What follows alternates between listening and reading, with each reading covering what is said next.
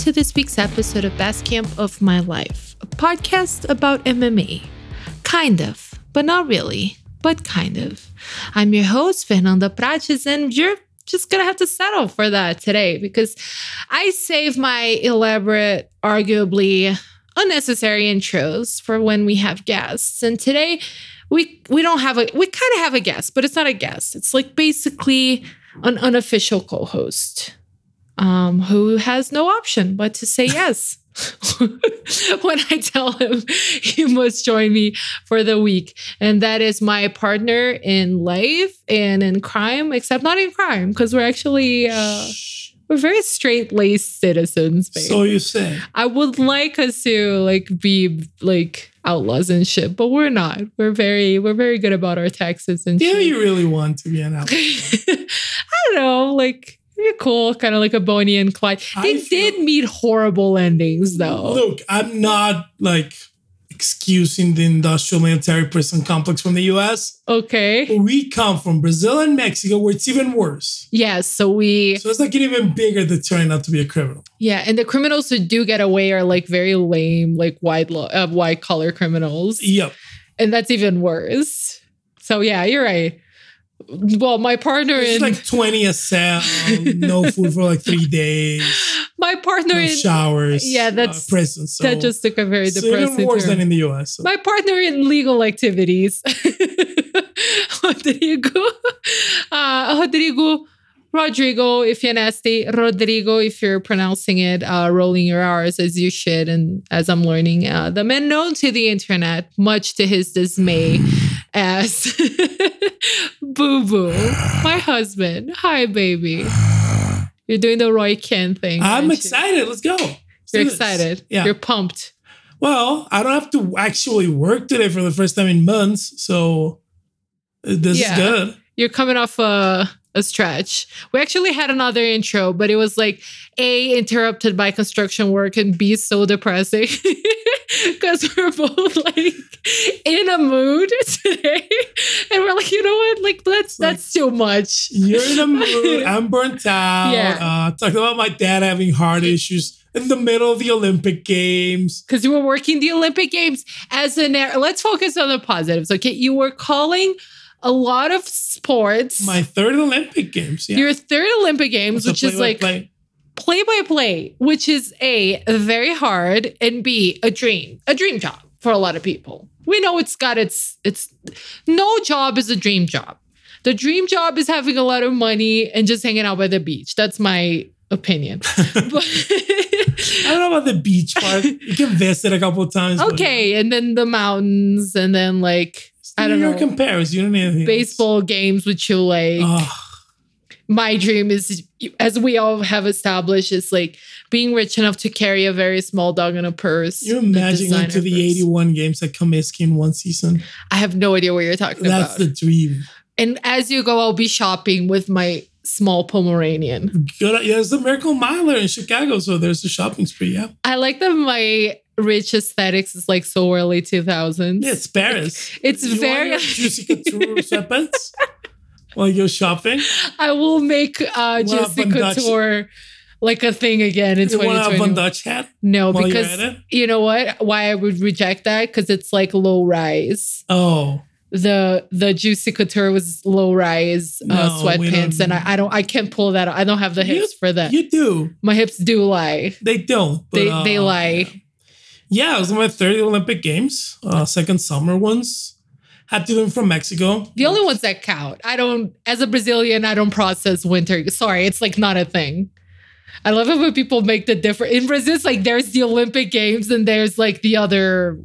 Well, Icy thing. The experience, the CV, and the check count. So, That's true. so they counted. And Brazil did have a brief uh, love affair with curling, and we're not getting into this because you're going to defend curling again, No, no, and no, no. I don't think our relationship can No, what I was gonna say is like defending we were gonna still do them at home. Like we Yeah. weren't gonna go to Tokyo, regardless of COVID. yeah, Because there have been a thing by the IOC, like gay guys, like don't bring a lot of people because there's no space here. yeah, and so, So, like, you I- did it I- all. yeah, I might have gone to the opening and then came back and do the rest here, but I wasn't gonna go. Like we weren't gonna do them. So it's That was the same. Of course, they had like a bunch of protocols here. We got tested every day. So I got tested uh 19 days in a row.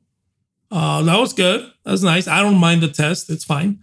Um yeah, and then like a brief stretch of like other work.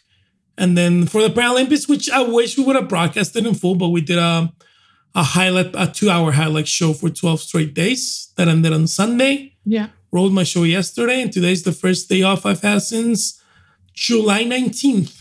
And it's not a day off because I. This is a day you- off. I'm making you work. I'm not working. What did I do? Like put some You engineered the audio. No, no, that's Jordan. No, you engineered our setup. I connected. This is like you saying me I, that I cook. Okay. I don't cook. You cook. I prepare stuff. I don't engineer. I connect things. it still works. I plugged like some cables. I'm still like sitting on the Jordan told us, couch like, doing this nothing. okay. This is not okay. Send me a picture of the mixer board. Ba, ba, ba. It works. Yeah, you I'm and an Jordan are doing all the heavy I'm lifting today. I'm just sitting That's here. a technical term. I'm an operator. Okay, so you operated the audio, you made lunch because you're the one who cooks. You're the one who does everything in this household. It's it's depressing for you, I guess. For me, it's pretty pretty comfortable. It's a good gig if you I'll can get send it. you a meme later. It's a good gig if you can get I'll send you a it. Being married to you, babe. I'm just gonna say. for Um, this, but okay. but I I I'm very charismatic, so that's my contribution to the. I don't like her silence. what silence? You have to agree that I'm charismatic. I'm giving you space to talk. You're the host. Oh, I don't want to take over your podcast. Okay, that'll be a first. Ew, okay, no, I'm, gonna I'm gonna stop. I'm trying to be better. I'm gonna not what- make this a uh, not it. married people venturing podcast because I feel like there's enough of those in the space. Um, But they're not us. So They're not us. We're both very charismatic, everyone. Uh, we are going to talk a little bit about MMA. Don't worry, guys. Um, I know it's taking a little bit together, but honestly, there's just not a lot going on. There's no sh- well.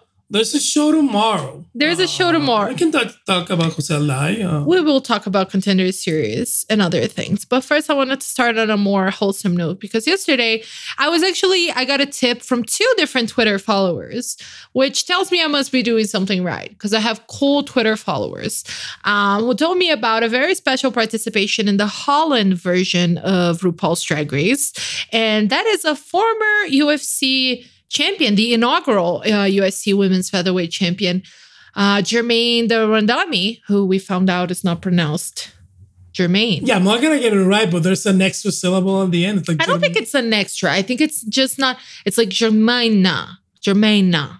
It sounds more like this. That's what I got. So in. English, it would be two, right? Germaine, I don't know syllables in English. In Portuguese, it would be and then Three there's like an e at the end. Okay. Then e. Uh, I guess if you're using English, okay. I don't know. I don't know English syllables. Okay, Me everybody. either, me either. I'm like going But- by my gut instinct for, from Spanish. So But it is like, pronounced differently. how do, how many air impulses? Germaine. Nah.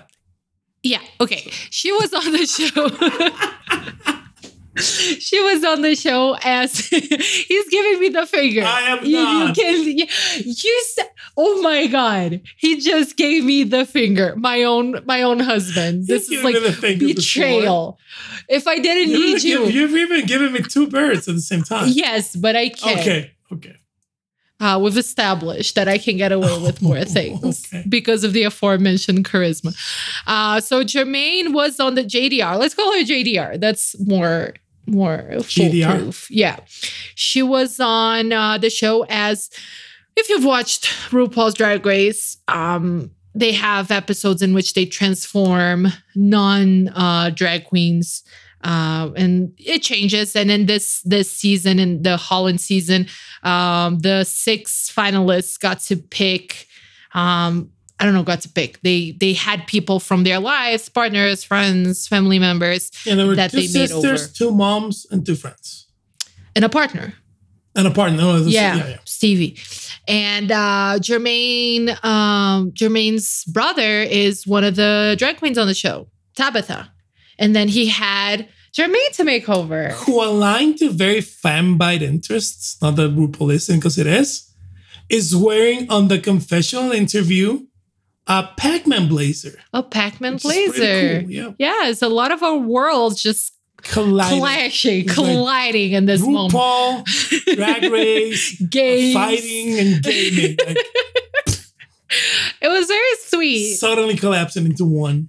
These episodes are usually they're very like they're always very wholesome. And this one was no exception. Yeah, and they cried and she talked about like they talked about how he was for him to come out because their um, dad wouldn't accept it but that Germaine even though she was just a little kid she was always like uh, very very welcoming and embraced him and loved him for what he was and it was just a very sweet sweet thing and we got to see her all made up with the Yeah. wig the heels the whole shebang like a huge blonde wig.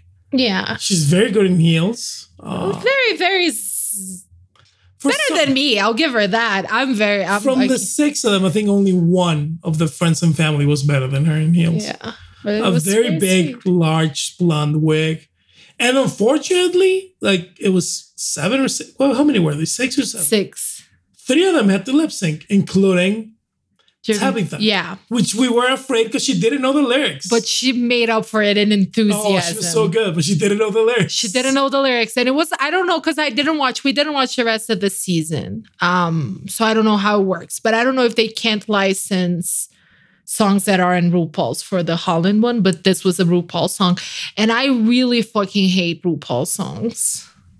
Like I just I really like do. one, and that's it. Which one? Supermodel. So I was like alive. Oh, okay, but that's not one that they like, I was like alive when the thing happened, and then suddenly RuPaul showed in MTV. yeah, and Supermodel was like playing in heavy rotation. So that's ingrained in. Now that you're doing like video month and you love to see it, I was like remembering 90s videos because that was like my thing. yeah, Now that you did like Sure Water, and uh, which is an amazing video by the way. Uh, I remember like RuPaul just like suddenly showing on MTV with Supermodel. This is a whole thing. And she had been working for a while by then, like more than 10 years. yeah. No, I mean the ones that they use for the show. Like Yeah, there's yeah. one or two. Like peanut butter, I like, and it's just them saying peanut butter and Peanut butter is amazing. shaking their ass, which is I can support. And then I remember peanut butter jelly time, so it's even better. so, but yeah, so that's that's one wholesome piece of Yeah, MMA was related awesome. happenings. It was very sweet. We're both very moved, even though we struggled with Dutch humor. I don't know a lot about Germaine, and that's on me. But I feel like I like. I, I had no reason to dislike her at all. I was like in the middle with her, like not a super fan. Obviously, didn't dislike her because they list.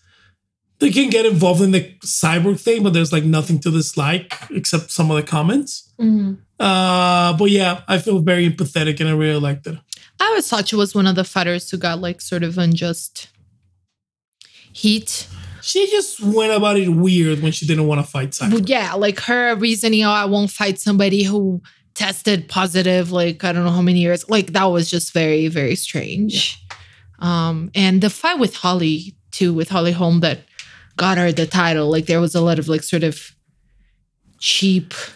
Were two late blows, which Yeah. is when we learned the definition of late blows, because apparently the bell, for those of you who don't know, doesn't uh, limit a, a late blow. It's the ref. Well, that I didn't know either. The bell is The a you know. signal to the ref to stop the round. yeah, The round does not end until the ref stops the round. yeah. So if the bell sounds and you punch someone and the ref hasn't told you to stop, hmm it's a legal blow. If the ref has said stop or like put their hand in and then you punch someone, I didn't know. then it's a know. late blow. I thought it was. That's the whole thing. Because like the bell doesn't limit the, the it's like the count in, in boxing. Like it's not it's what the ref says. Oh wow! It's not the bell. The You're- bell's you're like pure letting the ref know that the round is over and then the Yeah. ref has to uh, and like the round starts with the ref, not with the outside. Like the ref controls the thing. I'm glad I have you to explain things. to I'm glad I'm such a nerd. Uh, I didn't even know that. But yeah, so I think that's that contributed to it. But also, I don't know. I think she's also just very, she keeps herself. She's Yeah. not a very fleshy character type.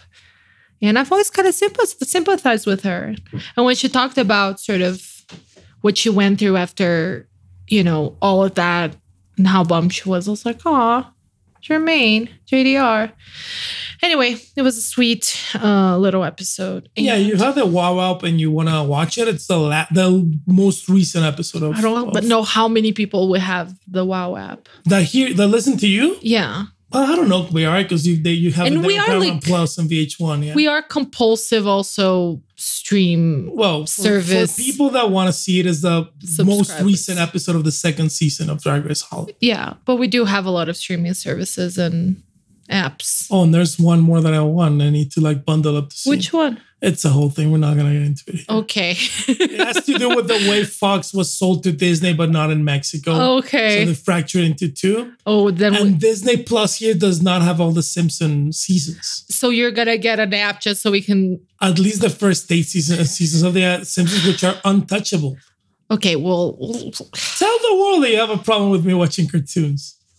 oh my god, I'm being put on the spot. I don't have a. Look, we've established I don't like cartoons as a general Animation thing. in general. Animation in general. A lot of it is a me thing because I know there's a lot of sophisticated, beautiful, intelligent animation that isn't for kids.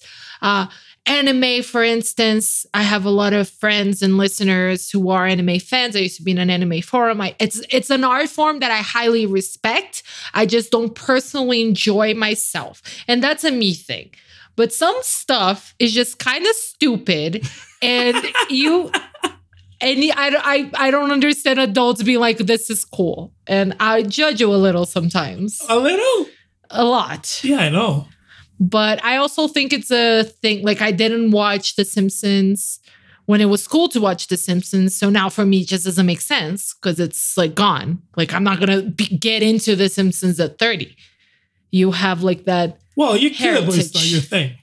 It would be weird. Why would I get into The Simpsons at 31? Uh, Why did I get into Happy Days when I was 15? Because it started showing up on TV. because when you're 15 your brain is still like moldy to like things I have to admit that I watched a few episodes of Joanie Loves Chachi. i'm you don't you you've you've you've enjoyed many a weird thing in Well, your life. Well, that news to me says me every Sim- uh, every Simpsons episode, first eight ten seasons Okay. are untouchable. okay we'll we'll have that discussion later uh off off the air but let's talk some um actual mma that is in drag race because apparently that's what I contractually have to do. Um, as you mentioned, we don't have a UFC event this weekend or any, uh, to my knowledge, mainstream promotion events. Uh, mainstream, no. Bellator comes back on the 18th. Yeah. The UFC comes back on the 18th. Uh, PFL until October. Um, there might be a one championship show. I'm now I that don't I'm not think so because I looked it, it of up on Tapology and Uh, didn't yeah, I think it. they don't. They had one big one on the weekend But we do have a contender series uh, today event. because this is coming out Yeah, on Tuesday, right? that Today. we're not going to get into specifics because we're recording this on a Tuesday morning and by tomorrow it will be over. But um I did want to talk to you about contender series as a general concept though yeah. because it's something that I I have touched on this. I'm a little ambivalent about contender series because I think like there's the obvious. Well, it's an, it's a good way for new talent to get introduced to the UFC, and I agree. And it it kind of emerged as an alternative to TUF, which then ended up not being because we still have TUF, uh, which kind of felt outdated. And after covering the entire season for recaps, I do think it's very outdated.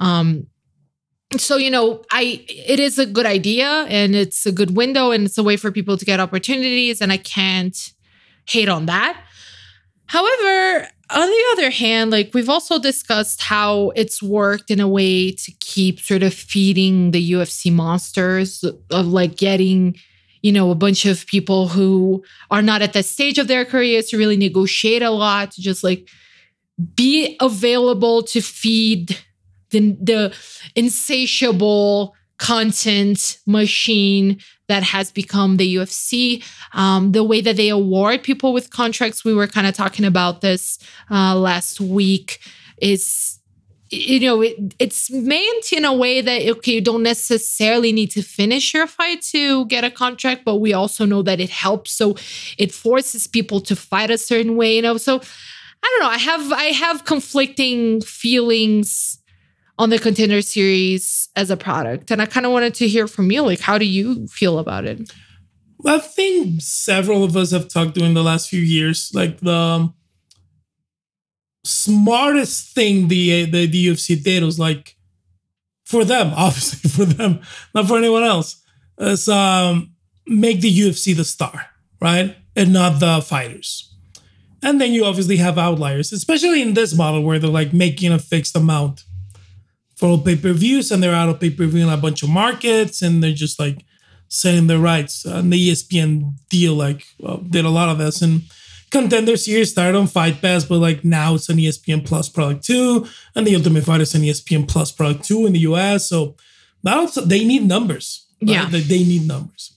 As a TV concept, like me being involved in TV for like the last 10 years of my life, it works as a TV concept, right? It was like, oh, not only gonna see fights, because what's like the most, the, the number one complaint of the dude bros who watch MMA?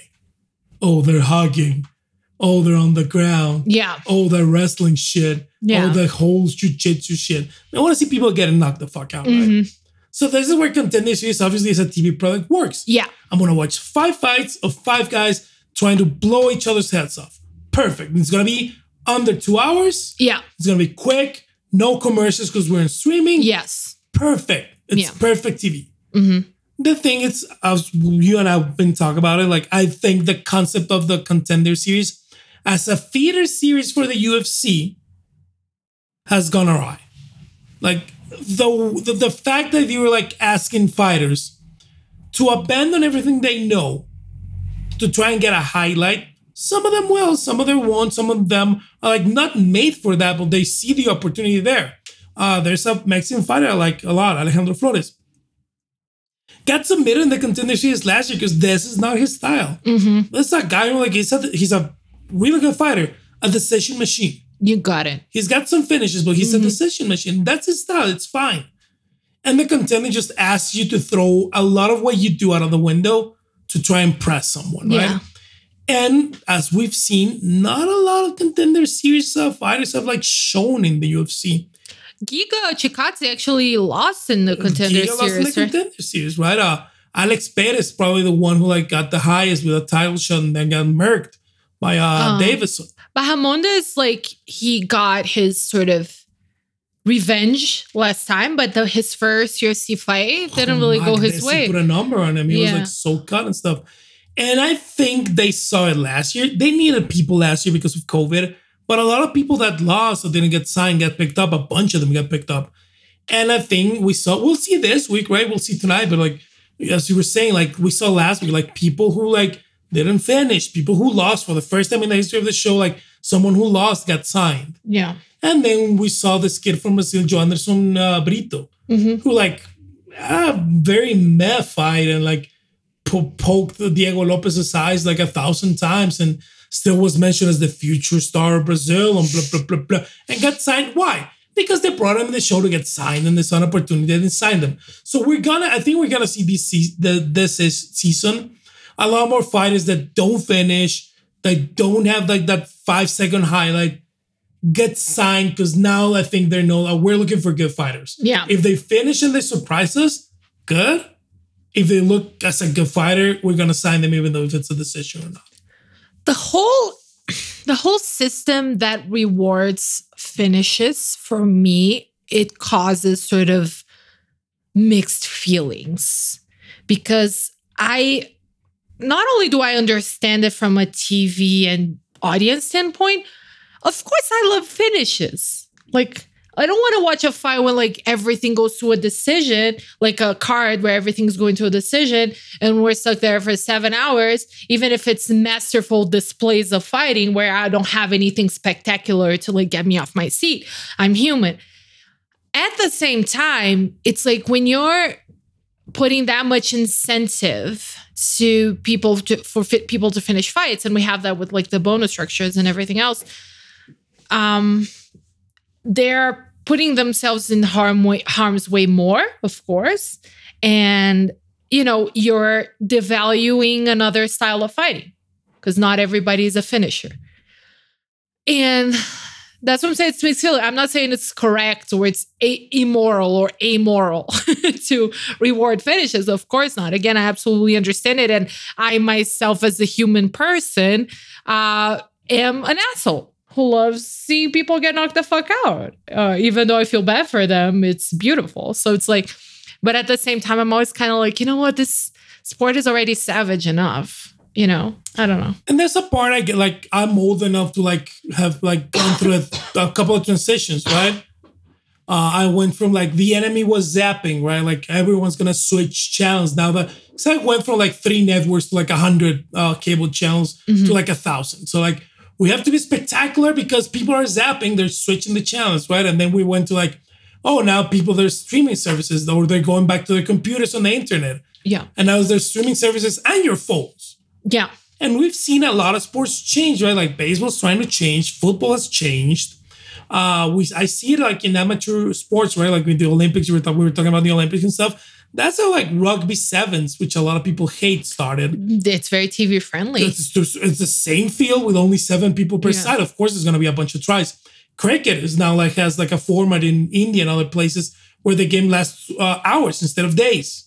'Cause they're trying to Wrestling adapted as well. Wrestling adapted, like okay, like it's not two out of three uh um um matches, right? Like it's like only six minutes and it's only be divided. Like judo changed, like everyone's changed to try to keep you pe- posted to TV. Yeah.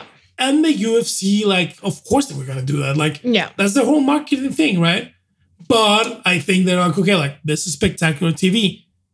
It hasn't really worked for us as a feeder. So now what do we have to move and adapt? And as you were saying, this is like kind of like American football, right? Like it's savage enough. Imagine like if American football like tomorrow say, okay, you're only gonna win if you knock someone out and send them to the hospital. That's how it sounds, right? We're only gonna sign you if you knock out your opponent, if you concuss your opponent. I might start watching No, football. There's a, there's a thing. No, that's the terrible. thing. There's a thing. There's a difference. Yeah. I think there's there's always been like a difference, right? Uh, the NFL knew that concussions led to a bunch of stuff and didn't tell anyone. Yeah. I think the moment we start watching MMA, we know that in boxing, there's a, a girl from Mexico who just Who just died. That, that last week, right? Super young too. We know that in boxing and the MMA, that could be the the end. Like with auto racing, Yeah. you know, people can die, and that was like the difference with football. Like they knew, but just didn't tell anyone. yeah. It wasn't Now- part of the sales pitch. Now that we know, now that we have like Mike Brown in Pittsburgh, like going insane. Okay, then you can see it through a different lens. Yeah. I mean, and that's the thing. Like, I'm not gonna. I'm a degenerate. I'm not gonna complain about having this short and interesting, like, little show on Tuesdays to like make the weeks go by faster. But I have my feelings. And one good thing, Laura Sanko finally got her like shot at being in uh on the desk as a commentator for a UFC product. Obviously, not a full on UFC broadcast. So that was really cool that we got to see it last week. My thing is, watch whatever you want to watch. Just know what you're watching Yeah. and what's absolutely. happening and what's happening with the people you're watching. Yeah. That's it. Like if you want to watch, I don't watch a lot of football anymore. If you Mhm. want to watch football, just know what's happening. And with Laura, like that was amazing. It's the first woman uh, commentators in the Zuffa era, second in the history of the UFC. And uh, but still, still like okay, you're gonna be in the desk, but you have to be the announcer. Doing everything. and you have to be the interviewer. yeah, we don't know how much. you're gonna have to do everything. Like you're gonna move When we say have to, we we assume we don't or know. want to, right? Yeah, we don't know what was actually actually the conversation there, but she was doing a whole lot. dude. And technically, that thing was difficult because they weren't calling. I don't know what's gonna be Tuesday. I don't know if this is gonna be forever. They're not calling it cage side.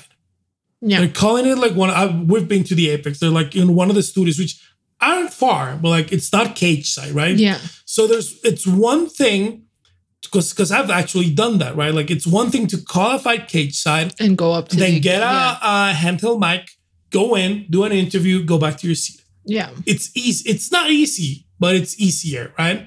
Laura had to move from like another place to the cage, do the announcement, to another setup to do the interview, to another setup to go back to the broadcast. It's I don't I have no idea how she does it because you're like So it's having to I already think that paying attention to the fight and conducting the interview is not that easy of a job.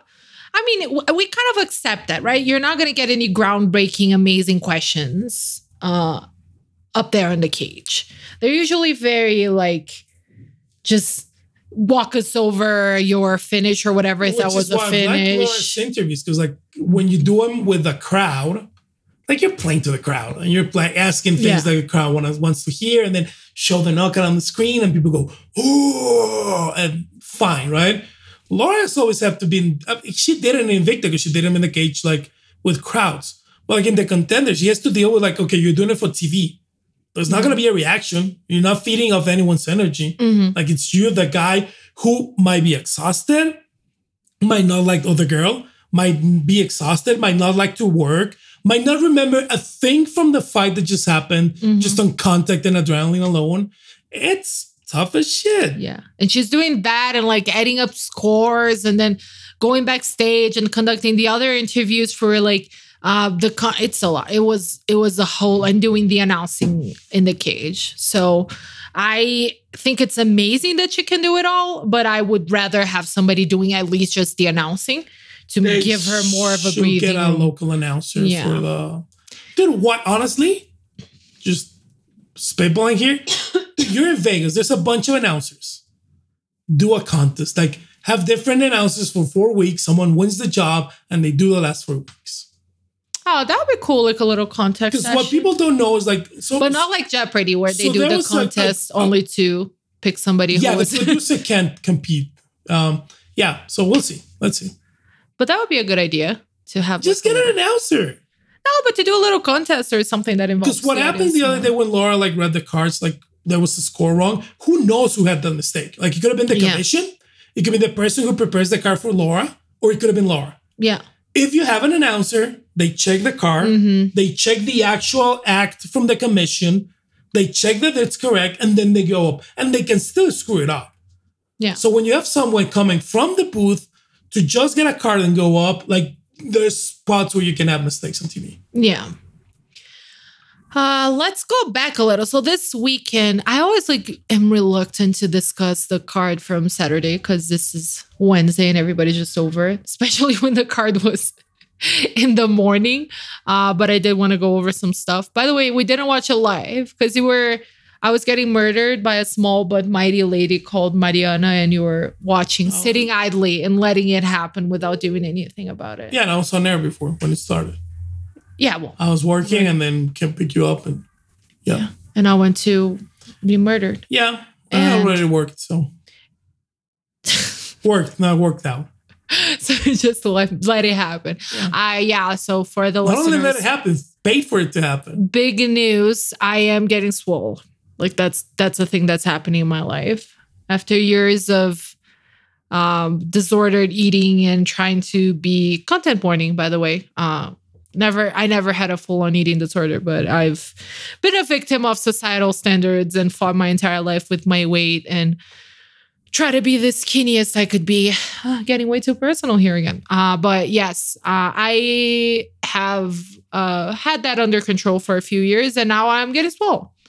I'm gonna be a very buff lady. Live your truth.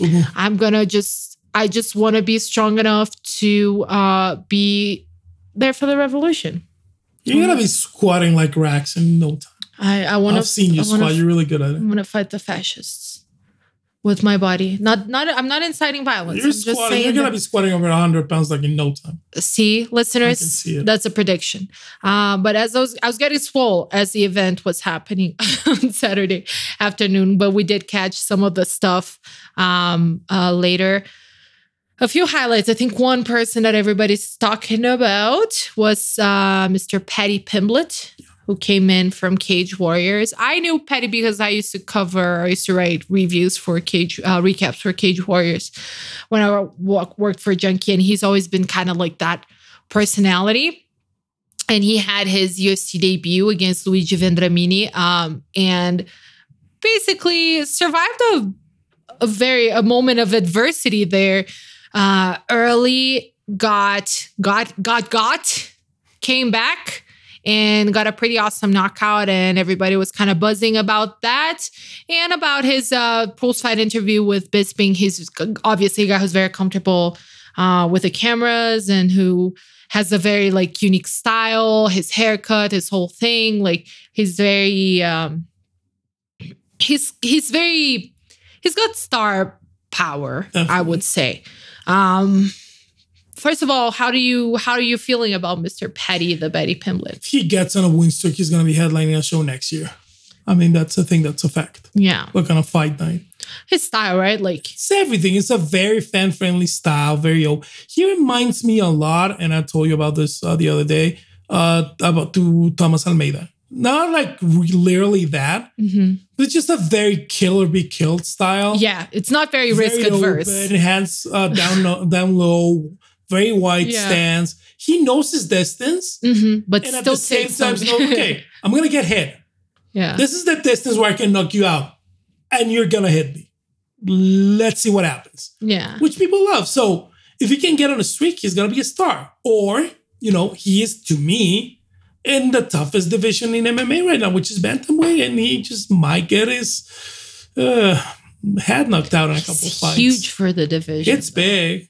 I I am of the opinion that like three years from now, because he's 26 now, we're gonna look look back at him and be like, how did he make that cut? He will be a featherweight before he retires. I didn't when you said bantam, like I didn't even know. I thought you were like tripping No, because he's so big. No, he's he will. He'll look much bigger What, than was it lightweight that fight?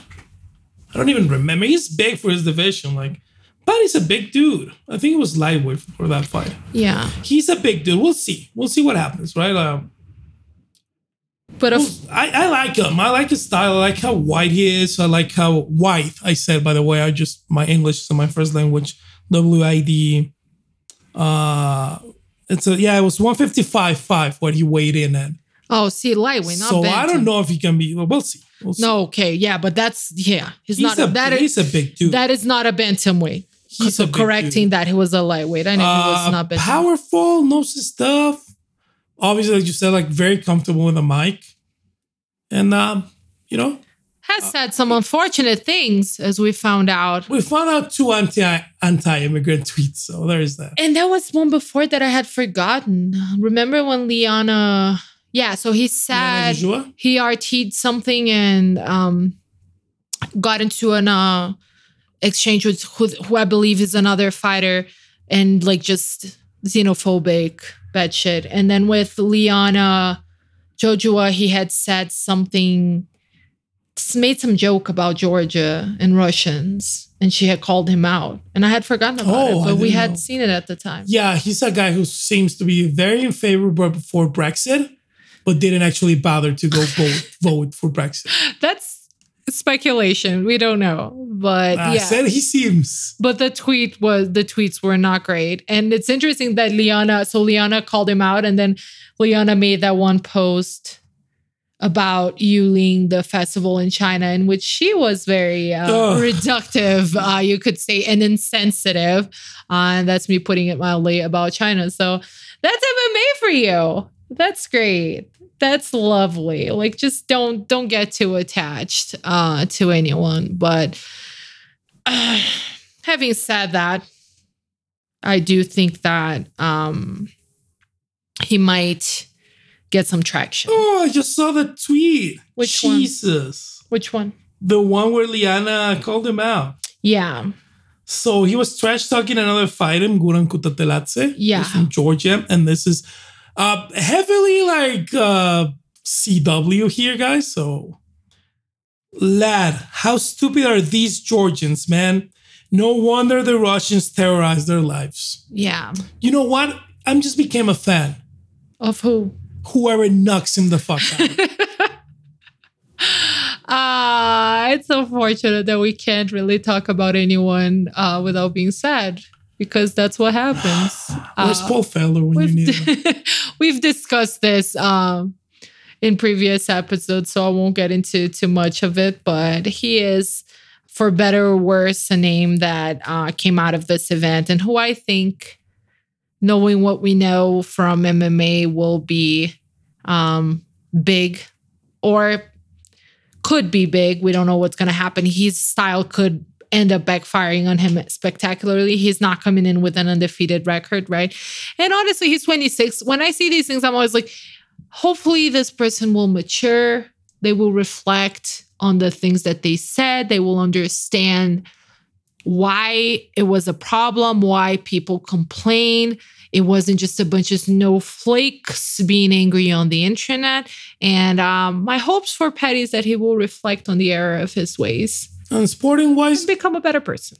we all thought Justin Gaethje was gonna flame out with his style, and look, Yeah. at, look at him now. So Hopefully, Paddy. you can Yeah. adapt. Like the moment you get better competition, is that like the sink or swim is like a really uh, true metaphor, right? Like Mm. with Justin Gaethje, it happened. Like he had that he got knocked the fuck out twice, winning, and then adapted and became an interim champion. So Another uh, conversation that, like, I will add a big side to it because I feel like in MMA, we have these cyclical conversations where we treat one strike as like the five finger death punch. yeah, Like there is this one horrible strike that will only injure you and you cannot help it. It will it, it will happen and like, kicks. it's yeah, they're horrible. Like they're unbeatable. How do you defend them? Ban them? How?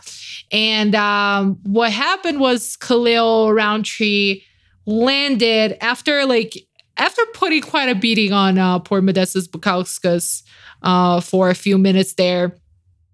Kicked him an oblique kick to the knee. Um, Modestas collapsed immediately.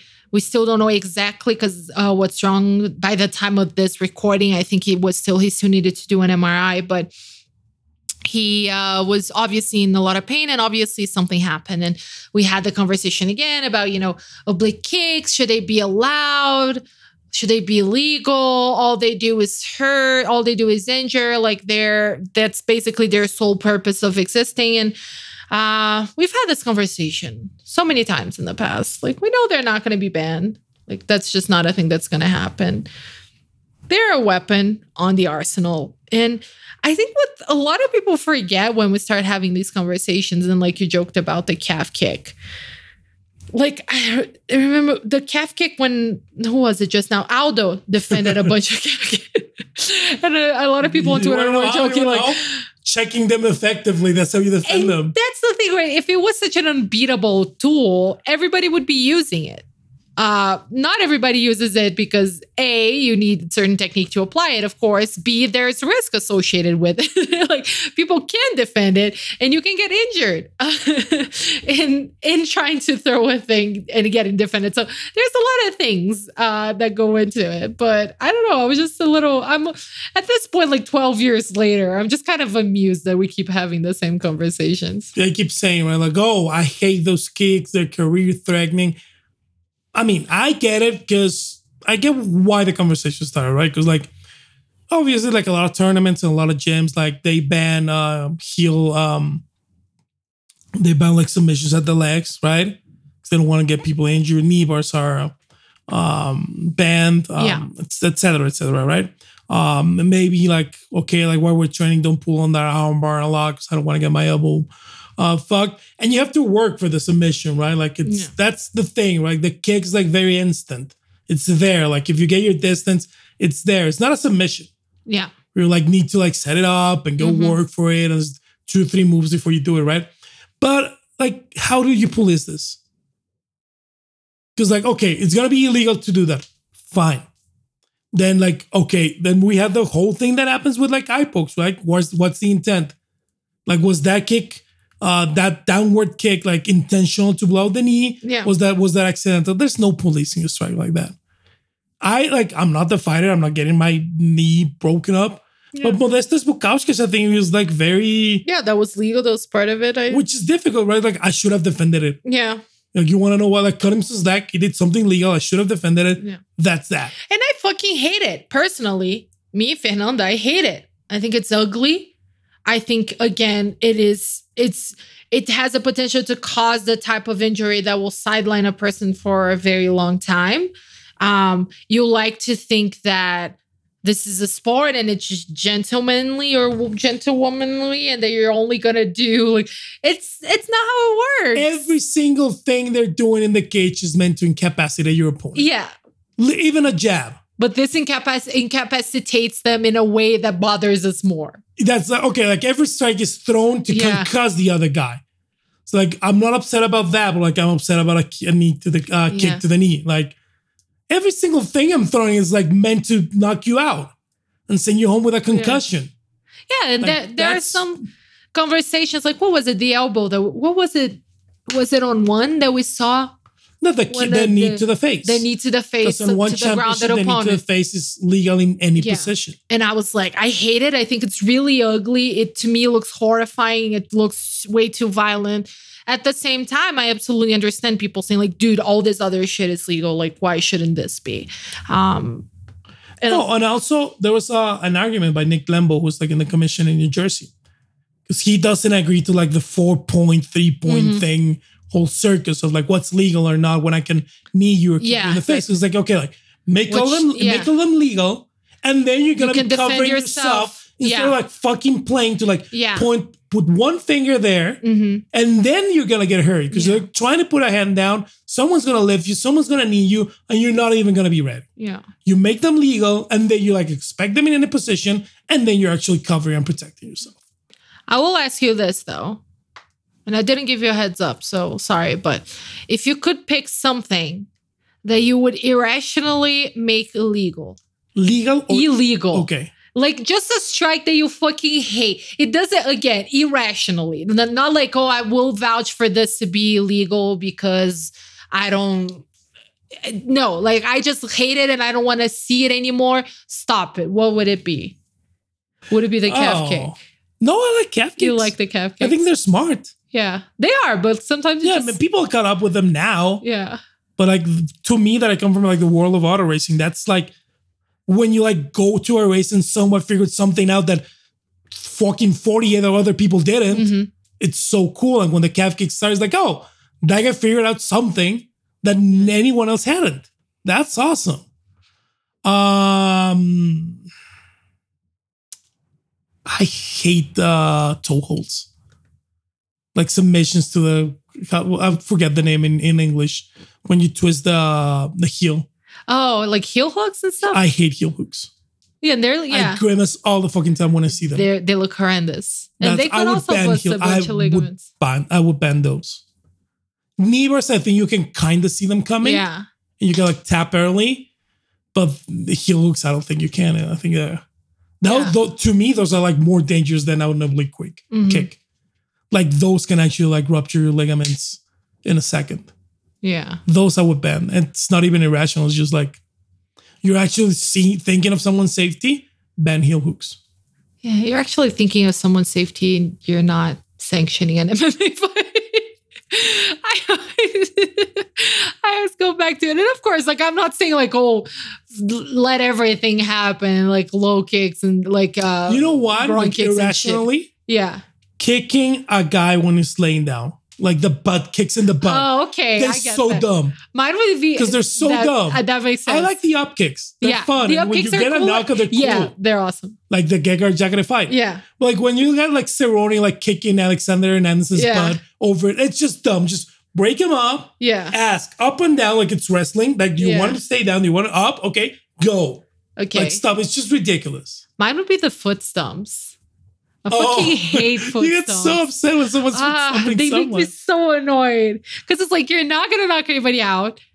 And You're not gonna like you might seriously injure someone, but I've never seen it. I don't I don't never seen it happen. I don't unless you're like wearing heels, I don't think you will. But like it's just such an annoying and I imagine like being against the cage and having somebody like stomping on my feet and just being so angry at it and just like and it's irrational. Again, again, everyone, it's irrational. I don't think we should ban foot stomps. I'm just saying I truly hate them and I wish they didn't exist.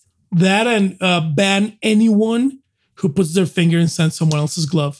But isn't that also banned? No, no, Uh, it's being illegal. No, ban them for like a fight or for like six months. Okay, that's do that. extreme. No, That's it's a little so extreme. cheap. It's so cheap. Ah, okay. I don't. You can grab the hand. You can have the gra- gra- grab the wrist. If you can defend yourself, you deserve to get your whole shit broke. we got very emotional. That's here. very cheap shotty. To me, Yeah. it's not an actual shot. It's not a strike. But like Yeah. putting your hand inside someone else's glove, it's so Mhm. cheap. Something else on the card that you you were very angry at that I want to talk about when we saw a headline about Darren Till. Darren Ugh. Till fought in the main event and he lost to Derek Brunson. Um, and I think we're all like we were all torn between like sort of being disappointed in a way irrationally because they think Darren Till was very positioned to be the next big thing. And he's still young, who's to say he's not going to be it, but um, who's had a bit of a rough go. And um, kind of sad for him. To me, the way that he lost uh, was was kind of it looked like a heartbreaking way to lose a fight. Um, and then there was a headline uh, that said it was it was kind of one of those like grabby attention grabby things i didn't even uh, read the whole thing but it was like is Darren Till like takeaways is Darren Till destined for mediocrity and you were seething at the idea of uh, calling Darren Till a mediocre fighter why an 18 and 4 and 1 fighter who challenged for a ufc title is a mediocre fighter now fuck you it's not he's not you know what you're doing with that headline but did you? I, didn't. Fighter. Did you open it? I didn't read it. Of course I didn't. Like, why would I even read that? No, because like, sometimes, like, you, like, because sometimes that's the whole thing. Like, here's here's the definition we have in Mexico, right? Like, I don't know if it's kissed in other countries. In Brazil, like, we call them the llameritos, almost theirs. Yeah. Michael Bisping, the number one example of the llamerito. Like, he always lost in the contender fight. Like he yeah. never got the title Benavidez. shot. Joe, well, Joe got the, the title fights, right? He got three of them. Okay, so that wouldn't be like Joe got four title fights. Yeah. So like, okay, you got two title fights. It's fine. Okay. The Yaman, it's like, oh, he was so close to getting a championship fight. He was so close to getting their shots, like Michael, and then eventually came the way it came in a very Michael Bisping fashion, right? Like, I don't know, we're with ten days, etc. Uh, and that's like, oh, you're really good, but like, there's something there that holds you back and you're not getting what look you're working for. Dude, what legit what's the definition of mediocre? Like I don't the, the thing is I think he was rushed and he was he was put in a very bad position where like he didn't win like a very showy flashy fight to get a title shot. Like he knocked out Cowboy in like what turned out to be like the downhill of Cowboy's career. Uh he decision Wonderboy Thompson and mm-hmm earned his shot, right? But like then he got beaten by worth killers. Like he's been beaten by Woodley, by Masvidal, by Derek Brunson, and by Robert Whitaker. Like those are his four professional losses. So like a guy who lost to the four of them, which is like four of the best fighters ever in MMA. Brunson, he might not even get a title and he's gonna be remembered as one of a, a hell of a middleweight. Mm-hmm. Are those four losses making you mediocre? not to me. Like, okay, he might not be a champion again. It sucks. He might actually even get cut because he's like one and four. I doubt in the it. last five. I doubt it, but like he's one and four in his last five. He's kind of like Calvin, right? Like he's one and four, one and five, and people like him. So it's a weird position to be in. He's not a mediocre fighter. Maybe the I'll open the article right now. Then change the headline. Then do a headline that reflects the content of your of, of your actual content. He's in a very difficult position. Uh, I think it was accelerated way too much. I think he looks a little small in middleweight. There are there is something to be said, which is happening to Masvidal too, by the way. Like Masvidal, he has more wrestling and more jiu-jitsu, obviously, than Darren, but like he it's like Nate too, right? Like even with the breadth of jiu-jitsu that Nate has, like they like to fight long and strong and be powerful. Mm-hmm. He's not powerful at 185. He, he he like shook Brunson in the third one like a couple of times with that long ass right hand he has. Uh, obviously, the thing is what his style doesn't work for 185. It's the same thing that's happening to Kelvin Gastelum.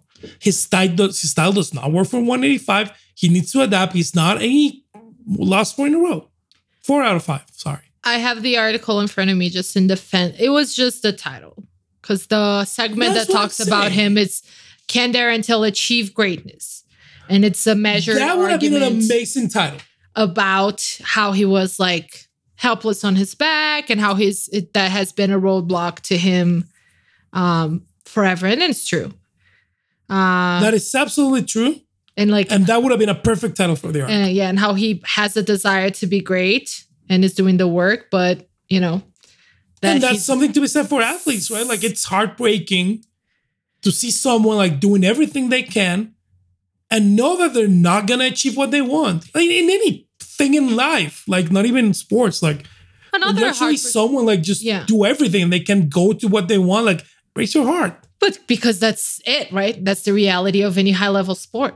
I It's not just about hard work and dedication and one that's the thing and that's one of my major pet peeves in fight related discourse like oh whoever wins is whoever wants it bad enough or who wants it most and we hear it so much right because we see guys that are so talented Yeah. that without training they can kick anyone's ass, and then a guy who like trains everything and does everything just can't like go forward. It just eh, a guy and a girl or whatever who's like in a good timing who has the right opportunities at the right time who hap- whose body happens to cooperate more in terms of injuries uh, people who really want it but at the same time mentally might not be as um, comfortable as other people in in like high stakes situations. So i truly it's my man like my biggest pet peeve like a person like oh like at the end it was who wants it more. Like yes there is heart and you can't discount that. There are some people who just fight in a way that they refuse to be put away and they refuse to quit.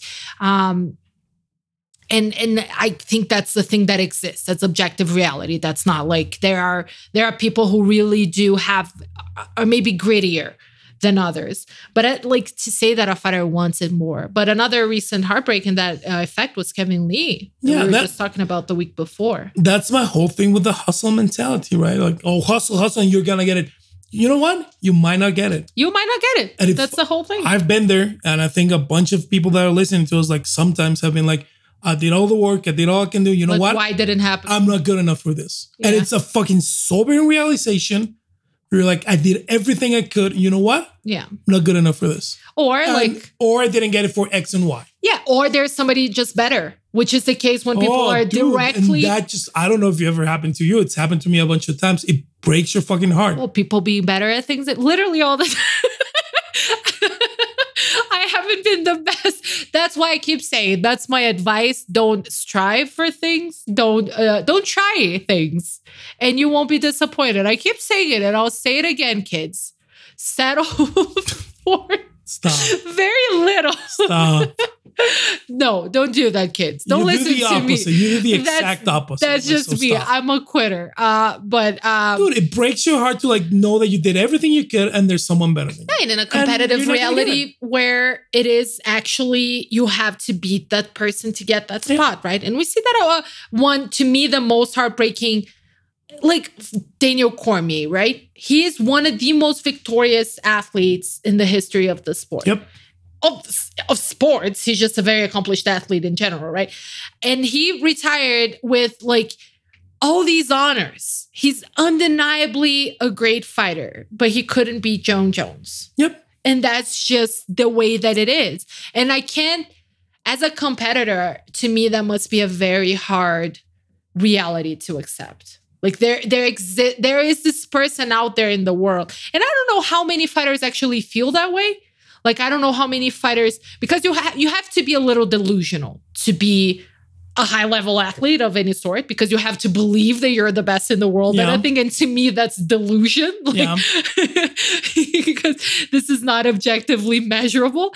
Uh, but and I mean that good delusion. Like that's amazing. I don't I've never had that chip in me, that thing that tells me the like I I'm not a competitive person in general. I used to be when I was younger. I don't think I am anymore. Um I have my competitive moments, I guess, but it's not really in me. So when I see somebody who's super competitive, I'm like that that can be used for evil, but that can be awesome to watch.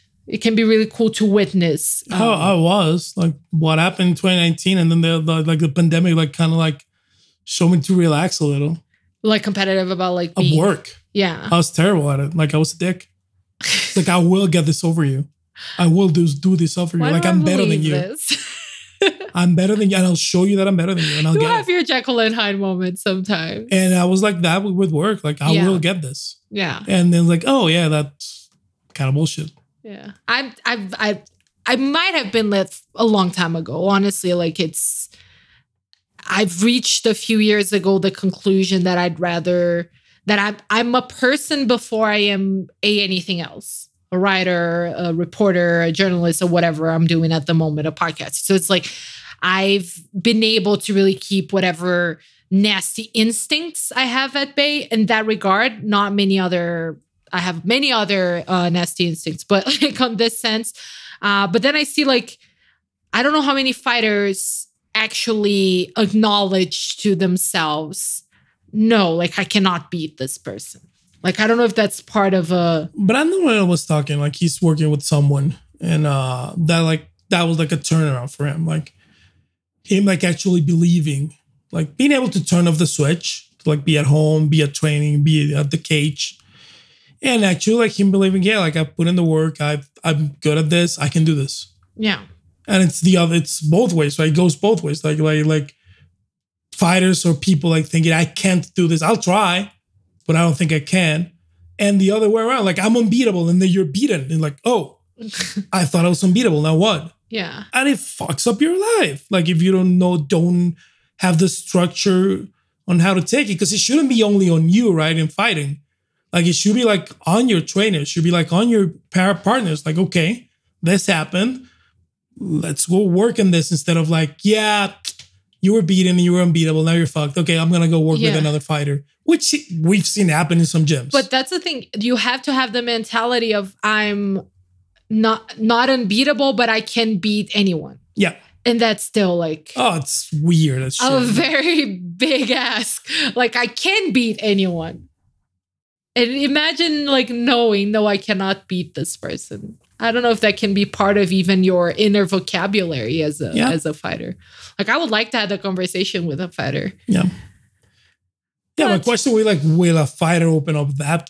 Because I don't think they will. Not an active one, absolutely. No, not. no, Maybe no, a retired never. fighter. But like one never. everybody I've talked to has always been like kind of no, like I always thought that I could You have beat to. the best. you have to. And a lot of them the- retire when the realization comes that they feel like they cannot. It's not even like I can't beat like the realization though I no longer believe I'm the best in the world at this, and that's when that they know to, to retire. Especially because it's weird. Like it's such an individual sport with such a big highlight, uh, big like spotlight in it, right? Like when you're in a team sport, you kind of can hide, and like if Mhm. you're hurt, like you don't think like that the the guy in front of you is like beating you, like there's someone else to pick up the slack, and the spotlight might not be in you the entire game. In any type of individual sport, like fighting, like the spotlight's on you and the Yeah. failures on you, and it's for the whole world to see. And I don't think a lot of like not that they need compassion, but I don't think the whole world like has like a lot of compassion. And about fighters that are in a spot where like most people will never be. Yeah, absolutely. Like will who troll anonymous troll number one, will their biggest failure, whatever it is, right? Because like who knows what they do. Will their biggest failure we be broadcast on TV and then archived in the internet for years to come? Yeah. Never. Will it be like in highlight materials or something that you have to see? Like even commentators, uh, what like they're talk a guy like Michael Michael Bisping. Sometimes when he's doing comments, he has to come across footage of him, and what I'm guessing are some of his worst moments. Can you imagine how Terry Etim feels about being on the end of that uh Barbosa kick? Well, which we'll see for 50 years. Can't imagine. Like I'm just hanging out watching TV, and it's like, oh, this big thing that made you UFC feel like show. shit. 45 are gonna be there getting knocked out every time I turn on the Yeah. UFC. this thing that made you feel like shit for like months uh, let's relive it over and over uh, and then maybe send you to the hospital like in the cases of bed breaks or bed injuries like i can't even imagine it takes to me that's and i always say this like for all the ways that we you know talk about the issues with mma and there are several like there are in everything and i always uh, caution against you know being too praising too much, idolizing too much uh, any public figure of any sort because public figures are humans and they're fallible like the rest of us. Like I do think that being an MMA fighter takes a kind of like sh- insane fortitude. Just takes a kind of like brain assembly that uh the vast majority of us like Yeah. we don't really have that kind of disposition so i applaud them um I guess that's it from. Do you have anything else you want to talk about before we go? No, hopefully Marcelo Rojo gets a fight quick. Oh yeah, Marcelo? Rojo was gonna fight. Jonathan Martinez. Yeah, Martinez missed weight terribly, two pounds. I Oh, think two pounds. two pounds, not terribly. terribly. Yeah, yeah. and uh, had to be hospitalized. And then Marcelo Rojo, who used to be a Did he have to be hospitalized? Because I don't. He hasn't said anything. and I don't. Think, I think people just said he pulled out. I heard medical issues. It was a medical issue. Oh, I, don't know, I didn't if know if he needed. Hopefully, to he didn't hospitalized. need to be hospitalized. Hopefully, it's a thing. And Okay. Then I, quick, yeah, I don't know. I uh, might Marcelo, he's not going to do the quick turnaround thing Okay. because he cuts a fair amount for 135, and he's trying to get something in five to six weeks. Mm. So that that is it then. Yeah. We've talked a Um, good luck to Gosel Light tonight. Let's see what happens in the contender series, and we'll see. That's it. Thank you, Boo Boo, for being with me today. Through my Anything else? Something you've watched on TV recently? something I've watched on TV. You want to recommend the show or something? Ah, I want to recommend the Untold series on Netflix. Oh, the hockey episode is so good, right? Uh, it's like a, the Untold, like it's story. It's it's stories of sports, and um, all of them have been really good so far. But the last one on this hockey team that this uh, tr- trash that this uh, trash Danbury. mogul uh, slash person with That's less than legal inspiration for uh for Tony Soprano. with uh, less than legal ties to other businesses, uh, created a hockey team and gifted it to his uh, adolescent son. And the story is amazing. I recommend that. and the one about the Malice in the Palace is so good. Now, in the Palace is the first Because they have Stephen Jackson and uh, Jermaine Yeah. O'Neal and Ron Artest. And you should, you you saw me getting a little starstruck when we saw Yeah. Stephen Jackson at Casino in Vegas. Like, oh, that's Stephen Jackson. And then you saw the documentary and you're like, okay. The 9 11 uh, series on Netflix is really good. The um, Kevin Can Fuck Himself on Prime I gotta catch up with Eddie. Murphy is really good. If you're looking for podcasts to listen to, I always recommend Behind the Bastards. Uh, You're Wrong About, um, which is hosted by Michael Hobbs and Sarah Marshall. Um, what else? That's it. that Best camp of my life. Rate, subscribe, share. Available on all platforms as you love to see it too. Yeah. Rate, subscribe, get the download.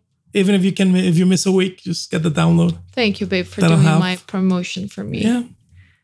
And uh, who are the who's the random person that we're thanking today? Who's the random person we're thanking today? Yeah, you pick it. Oh, Most I pick one- it. Yeah. Uh, whoever's the creator of Lodge 49. I don't know his name, Jim something. That's a TV show. Yeah, it's a TV show. I discovered it yesterday after like seeing a lot, bunch of people saying it was really good. I'd never seen an episode. You fell asleep yesterday. Just saw three of them from the first season. It's really good. It's only two seasons. I'll keep watching it and report back.